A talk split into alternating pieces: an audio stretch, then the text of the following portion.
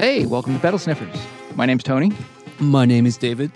and uh, we're here to talk to you about all the things that nobody else wants to talk about, like saving your money. Saving money is very exciting, even though I don't think I ever do it anymore. Well, at least we're going to try to get you to spend your money wisely. We're very good at telling other people to do this and not so much ourselves. Oh, right, right. Do as I say and not as I do. Yes.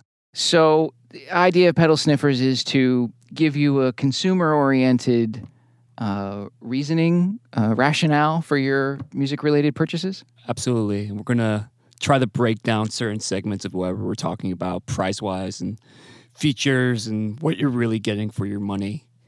So why should you even listen to us? Um, well, uh, one of our side projects is a little business called Pedal Genie, uh, where we rent thousands of guitar pedals to musicians around the country, uh, around the U.S. to specify, We're literally looking at them right now. and we play with them every day. We know what everything costs, what every how often things come back, um, how often things break, what features end up being used by people, and which things not. Yeah, absolutely. And we we see the trends in pretty much all the pedals as they come. What's popular, what's not so popular. Again, what seems to break all the time, which gets me a little bit more triggered than you.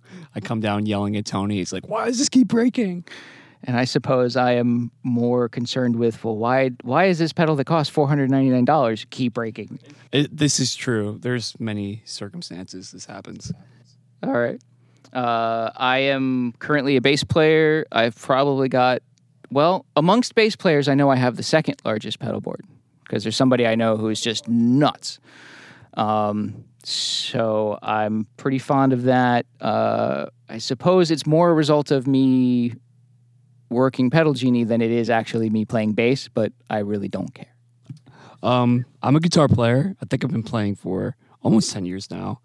And I have the gear bug, and I'm absolutely obsessed with gear. And I'm a nobody who spends thousands and thousands of dollars on purchases for my uh, vanity, but it's worth it. Um, I love it. I have an obsession with delay pedals and reverb. They are my favorite thing ever. I will tell you all day that you can never have enough delay on your pedal board. So, yeah, I'm that guy. I'm the guy who has all the delays on the, all the time. All right, then.